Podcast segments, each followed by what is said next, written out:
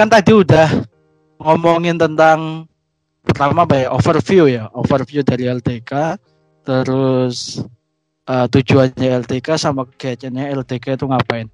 Nah sekarang kan kita di Jogja nih. Uh, gimana sih kondisinya LTK LTK yang ada di Jogja gitu? Apa nih? Kondisi apa ya kondisi secara umumnya? Tentang hmm. uh, apa sih yang menjadi kekuatan dan kekurangannya LTK itu mungkin dari yang masih jabat aja teh Ayo. Kan, kan habis ini kan habis. Mungkin kan uh, kondisi kondisinya kan udah beda mungkin ya sama zamanku kan. Udah beda mungkin. Iya. Ya. Uh, itu tadi keunggulannya buat gua LDK itu fleksibel gitu. Ke mana pun bisa masuk. Mau orang yang suka olahraga masuk, mau buat orang-orang yang suka adventure jalan-jalan masuk gitu kan. Suka budaya juga masuk gitu. Udah banyak banget dai-dai atau ibaratnya belajar Islam yang itu belajar tentang budaya-budaya gitu. Jogja kan kental banget sama budaya. Itu bisa jadi salah satu keunggulan menurutku gitu dan kalau mau di ibaratnya dimaksimalkan gitu. Dakwah-dakwah ringan itu kalau di anak teknik lebih mengena gitu ketimbang yang ibaratnya LDK itu hadirnya gimana ya dengan bahasa-bahasa yang berat. Itu lebih kurang gitu. Tapi kalau keunggulannya itu tadi fleksibel. Punya kader-kader strategis di mana pun. Punya kemampuan masing-masing LK tuh lengkap sebenarnya. Ada yang jago bola, ada yang jago badminton ibaratnya, ada yang jago naik gunung, ada yang jago gambar. Itu ada semua. Nah, bisa jadi potensi gitu. Buat LDK LDK di Jogja terutama biar bisa maksimalin. Itu jadinya ya maksimal lah semuanya. Gitu sih kalau menurutku. Fleksibel dan uh, lengkap LDK tuh. Monggo Kang. Tapi emang yang sering tak ini ya tak perhatiin emang uh, dakwahnya LDK itu paling gampang emang ke anak teknik ya. Nah, anak-anak sosial itu agak masih kurang ya, perlu effort yang gede gitu ya. Iya. Karena lebih kritis kalau anak sosial biasanya. Uh, uh. Bisa jadi. lu kan dari ini. Lu kan dari uh, mandangnya kan dari anak JA kan. Ya, jelas. Nih, sekarang kita uh, ke ini apa overviewnya Jogja ya. Jenny nih yang jadi ketua FSLTK Jogja. Mantul. Mantul. Sudah melalui okay. buat mana? ya, jadi kalau ini pengalaman aja ya dua tahun di posisi itu cukup cukup menegangkan. Cukup menegangkan. Ya kali kan gitu loh. Uh, orang kayak gue gitu jadi ketua ke Jogja kan kayak lu bercanda apa gimana ya? Tapi nggak apa-apa.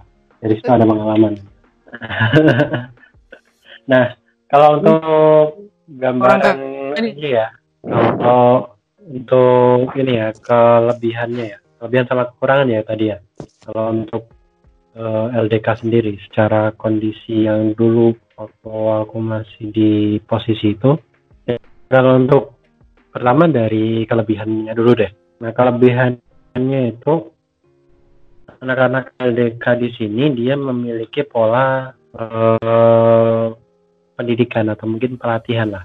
Kalau um, kita pendidikan yang formal di SD, SMP, SMA, pada urutannya tahapan-tahapan tahapannya. Nah, enaknya belajar di LDK itu ada kurikulumnya. Nah, jadi kita um, dari benar-benar anak yang baru nol banget masalah agama pun bisa belajar di LDK karena standarisasinya dipukul rata nih meskipun yang masuk LDK di awal itu ada juga yang lulusan pondok ya bahkan bahasa Arab lancar itu juga ada tapi semuanya dikasih materi yang uh, sama gitu. Mungkin di lain sisi bagi anak-anak yang udah paham ya ya ini mah apaan sih? Gua mah udah kelar kan gitu. Tapi ada juga kan yang ibaratnya yang uh, ya kalau lu udah kelar ya oke silakan gak masalah. Kita carinya yang belum paham yang kita kasih tahu gitu. Kan gitu aja. Namanya juga tempat belajar. Lu gak mau belajar silakan cari tempat lain kalau gitu. Nah gitu. Nah kita belajar dari nol. Itu kelebihannya anak LDK tuh gitu. Dari nol gitu kan. Nah, jadi ada kurikulumnya itu kelebihannya. Terus uh, asiknya juga itu ketika wah uh, kalau ada yang butuh itu satu satu teman-teman yang, yang sama yang lain itu gampang itu gercep tuh bro gue lagi bocor di sini no. di grup LDK bilang gitu aja no. udah langsung tuh nyaut deh dah siapa yang mau jemput? Gua aja gua aja gua aja rebutan ya ya saking saking apa ya akrabnya gitu lah sama teman-temannya gitu kan ya. Itu kalau yang gua tahu kalau kelebihan yang lain secara ya secara global di Jogja. LDK di Jogja waktu kemarin itu 38 kampus ya gitu. Yang gabung di uh, forum silaturahminya di Jogja itu ada 48 kampus. Nah, jadi dari situ enak tuh kita mau kenal mahasiswa kampus lain gitu enak kan? Tinggal ngomong aja tuh sama ketua LDK bang gua pengen main dong ke kampus ini. Mau diskusi masalah ini. Udah tinggal ngomongin ketua LDK yang lainnya. Bro ini gua mau silaturahmi ke situ nih bahas-bahas apa gitu. Gampang. Jadi relasinya juga luas kan gitu. Jadi nggak cuma sekedar berkotak di dalam kampus doang kan gitu. Jadi bisa ke kampus-kampus lain juga. Kalau mau yang ah enggak ah malas cuma di Jogja doang. Ada yang mungkin dua tahunan loh ikut munas. Yang tahun kapan tuh? Yang nanti di Sulawesi ya lupa aku di mana. Ya pokoknya ada ada event dua tahunan lah ya Ya, ya itu iya, event dua tahunan lah yang kulit. semua semua semua LDK se Indonesia tuh kalau ya itu kelebihannya kan itu kelebihannya. Segalanya? Iya. Yeah.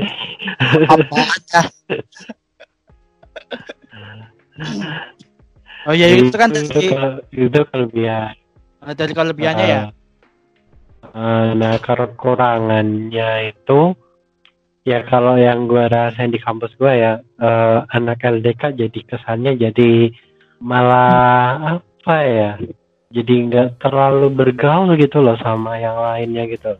Ya, ya oke okay lah lu lu lu uh, eksklusif lah gitu. Oke okay lah lu lagi lagi apa lagi proses hijrah cari lingkungan yang baik tapi ya bukan berarti lo jauhin teman-teman lo yang belum baik kan gitu loh. Bisa jadi karena karena kamu mulai belajar baik bisa ngajak teman-teman yang lain untuk jadi lebih baik juga. Uh, tapi jadi terkesannya kan uh, udah lihat apa pakaiannya doang cingkrang dan sebagainya yang lain udah takut nih mau dekat nih. Bom bom. dikit ntar langsung langsung keluar dalil kan ya gimana gitu tapi emang ini sih aku pernah ini ya pak kemarin itu lihat YouTube-nya Denny Cagur kan itu dia hmm. wawancarain Eko Patrio nah ada satu hmm. nasihat nih dari Mas Eko Patrio ini yaitu yang pertama uh, kita itu uh, berteman sama siapa aja gitu loh. Jangan pilih-pilih temen. Kan kita nggak tahu toh yang teman mana yang bakal bantu kita yang di akhir nanti gitu kan. Bisa jadi yang sekarang jadi ahli maksiat eh ntar tahu-tahu jadi jadi ustad kan bisa aja toh. Iya bener kan nah kan. Itu sebenarnya yang ini apa yang perlu jadi apa namanya bahan renungan buat anak-anak LDK lagi sih Hmm. Terus uh, sebenarnya ada ini aneh ad, udah nulis ketika apa ya? Ada nulis tiga sebenarnya ada tiga sih yang ini tiga macam kelemahannya anak LTK. Itu yang pertama kan tadi udah eh, itu kan istilahnya kayak eksklusivitas lah ya. Iya. Nah, Hmm. yang kedua itu yang tak lihat anak LTK itu jarang banget ada yang berani berpendapat gitu. Gimana gimana? Dan terus yang ketiga jarang banget ada yang mau berkonflik. Tahu gak maksudnya berkonflik? Ya. Ah. Cenderung main aman. Cenderung main aman loh. Maksudnya, Hmm. maksudnya gini kalau kita misalnya kalau dalam rapat gitu ya, rapat itu sebenarnya bebas loh. Kita mau ngapain aja, kalau mau marah-marah, mau nggak sependapat itu kan sebenarnya bebas lah. Iya, Tapi itu jangan kan hak- sampai, suara nah, tapi jangan sampai kebawa ke kehidupan pribadi gitu loh. Hmm. Yang yang seringnya karena sering baperan gitu loh. Pas pas rapat marah-marah marah ke bawah sampai luar gitu loh. Itu tuh yang sering itu. Berarti tingkat profesionalitasnya itu masih kurang gitu ya maksudnya. Ah, ah. Hmm. Soalnya kan sering banget kita kan sering banget nemuin ya.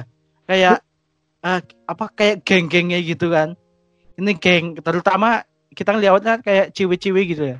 Cewek-cewek geng A, B, C yang A tanpa B C tanpa AB gitu itu sering banget Iya, iya, iya, iya. Apa ya kita itu jarang ada yang mau berkonflik gitu. Soalnya aku pernah pernah diceritain gini ya sama seniorku.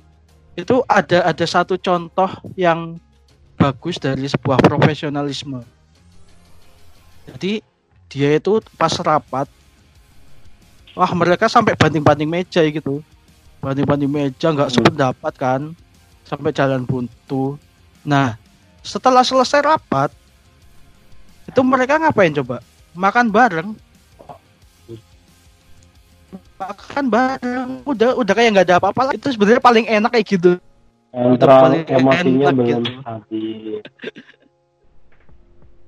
Masih masa Ah, banyak anak pubertas, labil ya? Mas. Labil-labil. itu sebenarnya nggak tahu kalau sekarang kondisinya gimana udah udah mulai baik kan nggak anak-anak juga sekarang Ya masih cenderung stamina wa tona sih gitu kan. Kalau di rapat masih ngikut yang paling dominan. Tetep. Ya nggak ini ya nggak bisa. Ya itu kelemahan lagi tuh anak LTK yang dia eh, apa ya nggak mau mengeluarkan idenya gitu loh. Jadi menganggap bahwa eh, komentar dia itu bakal nggak diperhatiin sama orang lain. Jadi Hmm, nggak ada yang berani ngomong gitu nggak ada yang berani ngomong kalau ada Ah. atau apa gitu nah, itu jadi eh, kan organisasinya fungsi kita itu ya organisasi LDK juga harusnya dimanfaatin gitu loh ngomong kayak ya di oh, debat debat aja nggak apa-apa itu untuk untuk apa orang yang debat itu antara dia, dia emang memang paham apa nggak paham gitu kalau Nah. nggak tahu jadi tahu ya. Kalau diam aja dia ini paham apa kagak paham gitu kan. Nggak tahu juga. Nah itu. Soalnya Iya, kayak ah, di beberapa kesempatan kayak ini ya kayak kemarin mubes mubes eh mubes apa apa sih itu Mubes. Apa, Mubes. musker eh musker apa ya? Nah, Yang ya, kemarin loh, ya. yang kemarin di di ini. Oh oh muskar muskar muskar itu musker kan? Jadi ada agenda musker. Jadi yang debat ya cuma kita kita doang yang udah tua tua gitu loh. Yang Karena yang Karena udah tua-tua punya bikin pengalaman kali. jadi jadi yang ngomong itu ya udah tua tua gitu loh. Ya yang yang lainnya itu kayak diem gitu loh. Kalau ini sih pengalaman Aku tuh. cuma pengen aja yang dominan juga kayak ibaratnya harus lebih ngurangin dominasinya kayaknya. Biar mereka tuh lebih cenderung eh gitu. Tapi emang kalau ciwi-ciwi itu kalau di rapat itu mereka punya rapat lagi tuh di belakang apa? Di belakang. Kira itu ada rapat lagi. Ini setuju nggak nih gitu? Kalau di sana setuju bar keluarin tuh satu yang ngomong setuju gitu. Forum di dalam forum berarti kan. Iya biasanya kan gitu cewek-cewek. Nah itu dia loh. Ya, apa ya? ada juga sih yang ini juga nih kelemahan kelemahan anak LDK selain itu. Uh, mereka ini apa proyeknya ya. proyeknya tuh monoton coy. Nggak pernah buy data nggak pernah buy analisis. Jadi, asumsi. Ya uh, yang dilakuin ya udah tahun kemarin kayak gini ngikut aja gitu.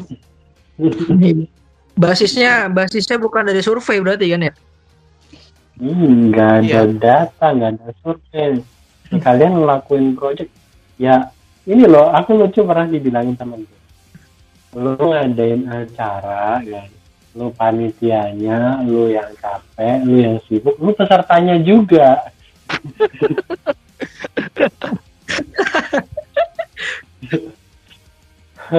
lalu ngapain cuy?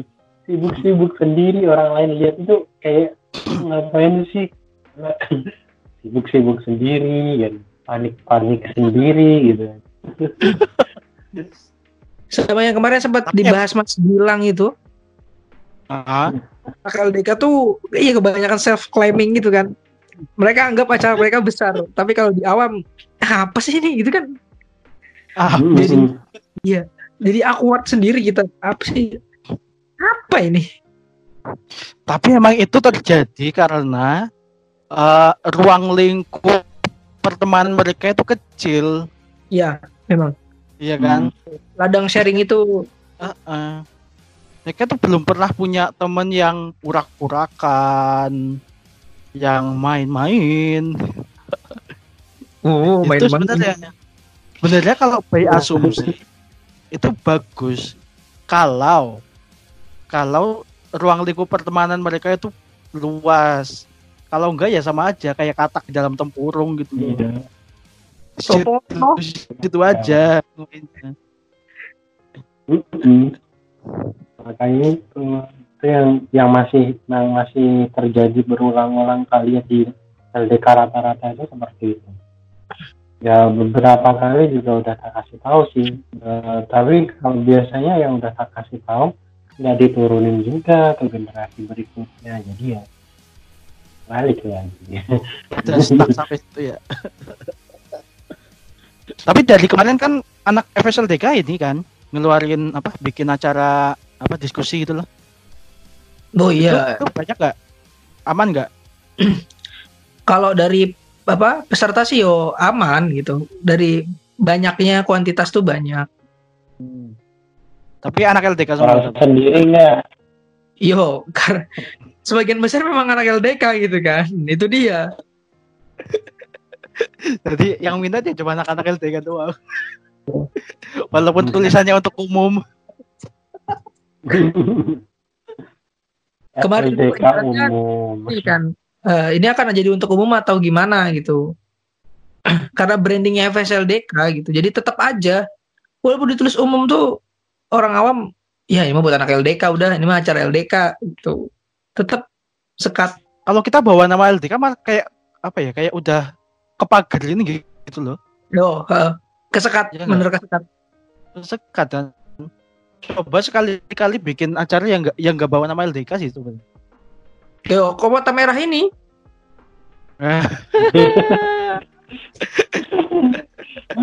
Semoga aja ya. Kebongkar, iya. ada lagi nggak yang unek-unek? Unek-unek.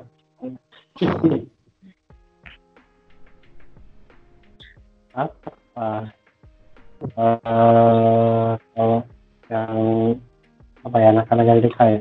Ini aja dia sih jangan justifikasi orang dari penampilannya aja. Itu kan ya kita tahu sendiri lah banyak teman-teman kita yang eh, anak LDK gitu kan. Ya ada apa tampilannya pakai pakaian yang kadang ngasal-asalan gitu ya. Kadang disindir lah dan sebagainya. Udah merasa paling sok suci aja kan gitu yang penting nutup aurat kan bukan masalah itu pakai apa kan Nah, itu dia. Soalnya sering banget anak LDK ini ya mempermasalahkan wah ini kerudungnya nggak gede nih. Hmm. Wah, nggak pakai rok panjang nih. dijauhin. ya kalau kalau kalau anak LDK kayak gitu mentalnya ya mental cuma sekedar ngeritik ngeritik ngeritik dalam belakang juga nggak ngasih eh, apa ya nggak ngasih pencerahan gitu loh kalau emang lu peduli sama dia ya lu aja jadi pakaiannya lebih bagus gitu nggak masalah lebih syar'i mungkin kalau sebutannya kan gitu lebih syar'i Tapi emang aku pernah ini loh. Aku pernah di ditegur loh. Jadi aku kan nggak punya baju iya, baju semacam baju koko kan. Ditegur. Loh, yok, kok nggak pakai nggak bawa baju muslim, po? Lah, kan nggak ada kriteria baju muslim, coy. eh, Setahu kriterianya cuma menutup aurat kan. Ya, ya orang aneh nggak pakai ya Mana? kalau gitu suruh pakai ini suruh pakai sorban pakai sarung gitu kan Makanya perasaan ya, yang penting kan menutup aurat. Aneh, aku kan nggak Hmm. punya baju kayak semacam baju koko gitu kan nggak punya tau. Ya itu sih. Terus masih pakai celana jeans. Benernya celana jeans juga masalah sih. Orang celana jeansku juga gede kan. nggak orang mikirnya nah, celananya jin lu pakai jin pakai apa ini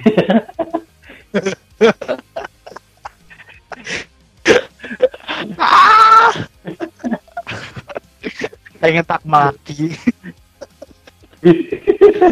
Cara anak LDK ya di di pas zaman pengurusanku dulu kan. Kayaknya cuma aku yang ini urak-urakan itu. Nggak pakai baju koko, nggak pakai celana kain. Santuy for life. Heeh. Malah pernah pakai training ke Mubes kemarin. Pakai training olahraga aja. Terlalu ya selama menutup aurat kan gitu Nah, kan kaidahnya cuma menutup aurat kan. Selain itu Salah kan sih. cuma kaidah kesopanan doang. kan. Salah satu yang satu- harusnya itu bagus tuh kayak Ustaz Hanan tuh no judgment gitu tadi nggak sama sekali Hmm. nggak nggak ngasih lu jelek gue baik gitu kan Mm-mm. jadi anak LDK bisa lebih masuk ya soalnya kalau udah dari pakaiannya aja langsung dijudging gitu jadi apa ya ya lu jadi nggak jadi deketin dia buat diajak jadi baik kan gitu loh karena kamu udah Udah membentuk band sendiri untuk dia jadi kamu nggak bisa deket itu ya karena ulah kamu sendiri Ada tambahan nggak Ji? wah cukup banget nih Eh ente kan belum belum ngomong ente. Tadi belum. Ya kalau buat pesan ya buat anak-anak LDK tuh ya tadi no judgment itu. Kenalin sama orang-orang dakwah lu deh gitu. Maksudnya ibaratnya siapa yang mau dideketin gitu. Jangan sampai kesekat tadi. Baru mau ngedeketin baru mau PDKT mau ngajakin tiba-tiba udah mental duluan. Gara-gara kita nggak bisa menyesuaikan dengan dia gitu.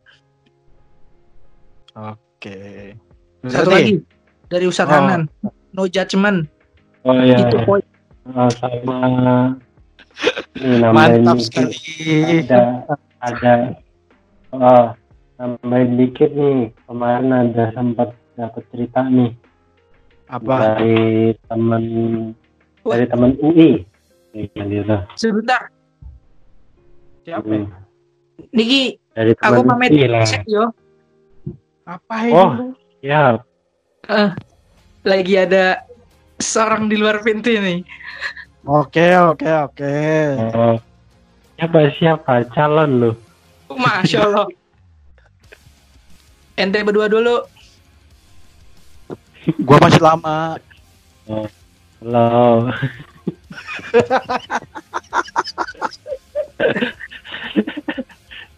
Oke lah ya udah, nggak apa-apa. Ini juga mau di closing. Ah, Waalaikumsalam. oke. Alhamdulillah. Oke, oke, tambahin ya Yo. yang ini apa dapat cerita tuh dari teman UI. Nah, jadi mereka kan susah tuh deketin cewek-cewek anak visipol ya yang di kata dia itu kalau di UI itu ngerokok biasa tuh di kantin kampus cewek-cewek. Jadi ditempatin tuh satu cewek anak LDK standby terus di kantin itu. Standby terus di sana. Pokoknya setiap setiap jam istirahat dia di situ. Meskipun juga eh, lingkungannya itu yang lain pada rokok-rokokan dan sebagainya itu yang cewek-cewek juga. Jadi di, di situ aja. Nah, sampai suatu saat ada nih satu cewek yang ini apa yang rokok itu. Mungkin Eh, kalau temen gua bilang itu udah udah mulai ini udah udah mulai terbiasa dengan keberadaan dia di situ. Mhm. sampai akhirnya mm, mulai tuh dideketin nih sama yang eh, cewek-cewek yang rokok ini salah satu aja itu negur ya. awalnya cuma negur. Habis itu lama-lama mulai ikutan duduk ngajakin kenalan gitu kan. Nah habis itu tanya gimana sih caranya? Eh, apa mungkin bab-bab yang masih mungkin simpel ya gitu. Kayak menurut lu rokok tuh gimana sih? Gitu. Atau mungkin eh, kenapa sih cewek harus jilbaban? Dan sebagainya. Nah dari situ ternyata si cewek satu itu yang memang sengaja anak LDK taruh di situ jadi apa ya menarik mereka gitu loh menarik mereka yang sebelumnya belum dekat sama sekali sama eh, agama bisa jadi kayak gitu tanpa koar-koar ya kan Nah, itu dia. Nah, kerennya di situ. Makanya bisa jadi nih anak LDK cobalah buat strategi baru. Gimana cara kalian eh, melaksanakan project ya nyampein pesan-pesan itu tanpa harus capek ini. Efisiensi kalau bisa dibilang kan gitu. Efisiensi ya. Tenaga maupun Iya, soalnya kalau- Kalau by proker gitu kan capek gitu. Event mulu gitu. Ya kan. dan outputnya itu nggak jelas. Mm-mm. Nah, mungkin gitu sih tambahan gue buat nanti biar jadi pelajaran. Nah, tadi dari cerita itu kan kata kuncinya ada dua. Yang pertama itu eksistensi, yang kedua itu mengenai pertanyaan mendasar. Jadi kita harus banyak banyak banyak belajar apa ya kayak eh, jawabin pertanyaan yang orang-orang awam gitu loh. Dan menggunakan bahasanya mereka, bukan bahasanya kita. Ya kali udah tahu-tahu dikasih dalil ahi aku ada susah langsung langsung kola Rasulullah Shallallahu Alaihi Wasallam. ya enggak gitu juga. Disampaikan dengan ya yang kayak kemarin tak bahas di apa tak sampaikan di halal bihalal kemarin pokoknya Hmm, sampaikanlah sesuai bahasanya Hmm. bahasa oke mungkin jadi itu aja ada tambah lagi Rata aja sudah udah Insya Allah. Oke. Mungkin kita cukupkan. Eh, lain kali kita sambung lagi ya. Karena ini sebenarnya bahasan ini banyak sebenarnya. Ya, Oke, terima kasih Jen. Kita cukupkan. Yuk, sama-sama. Oke, wassalamualaikum warahmatullahi wabarakatuh. Waalaikumsalam warahmatullahi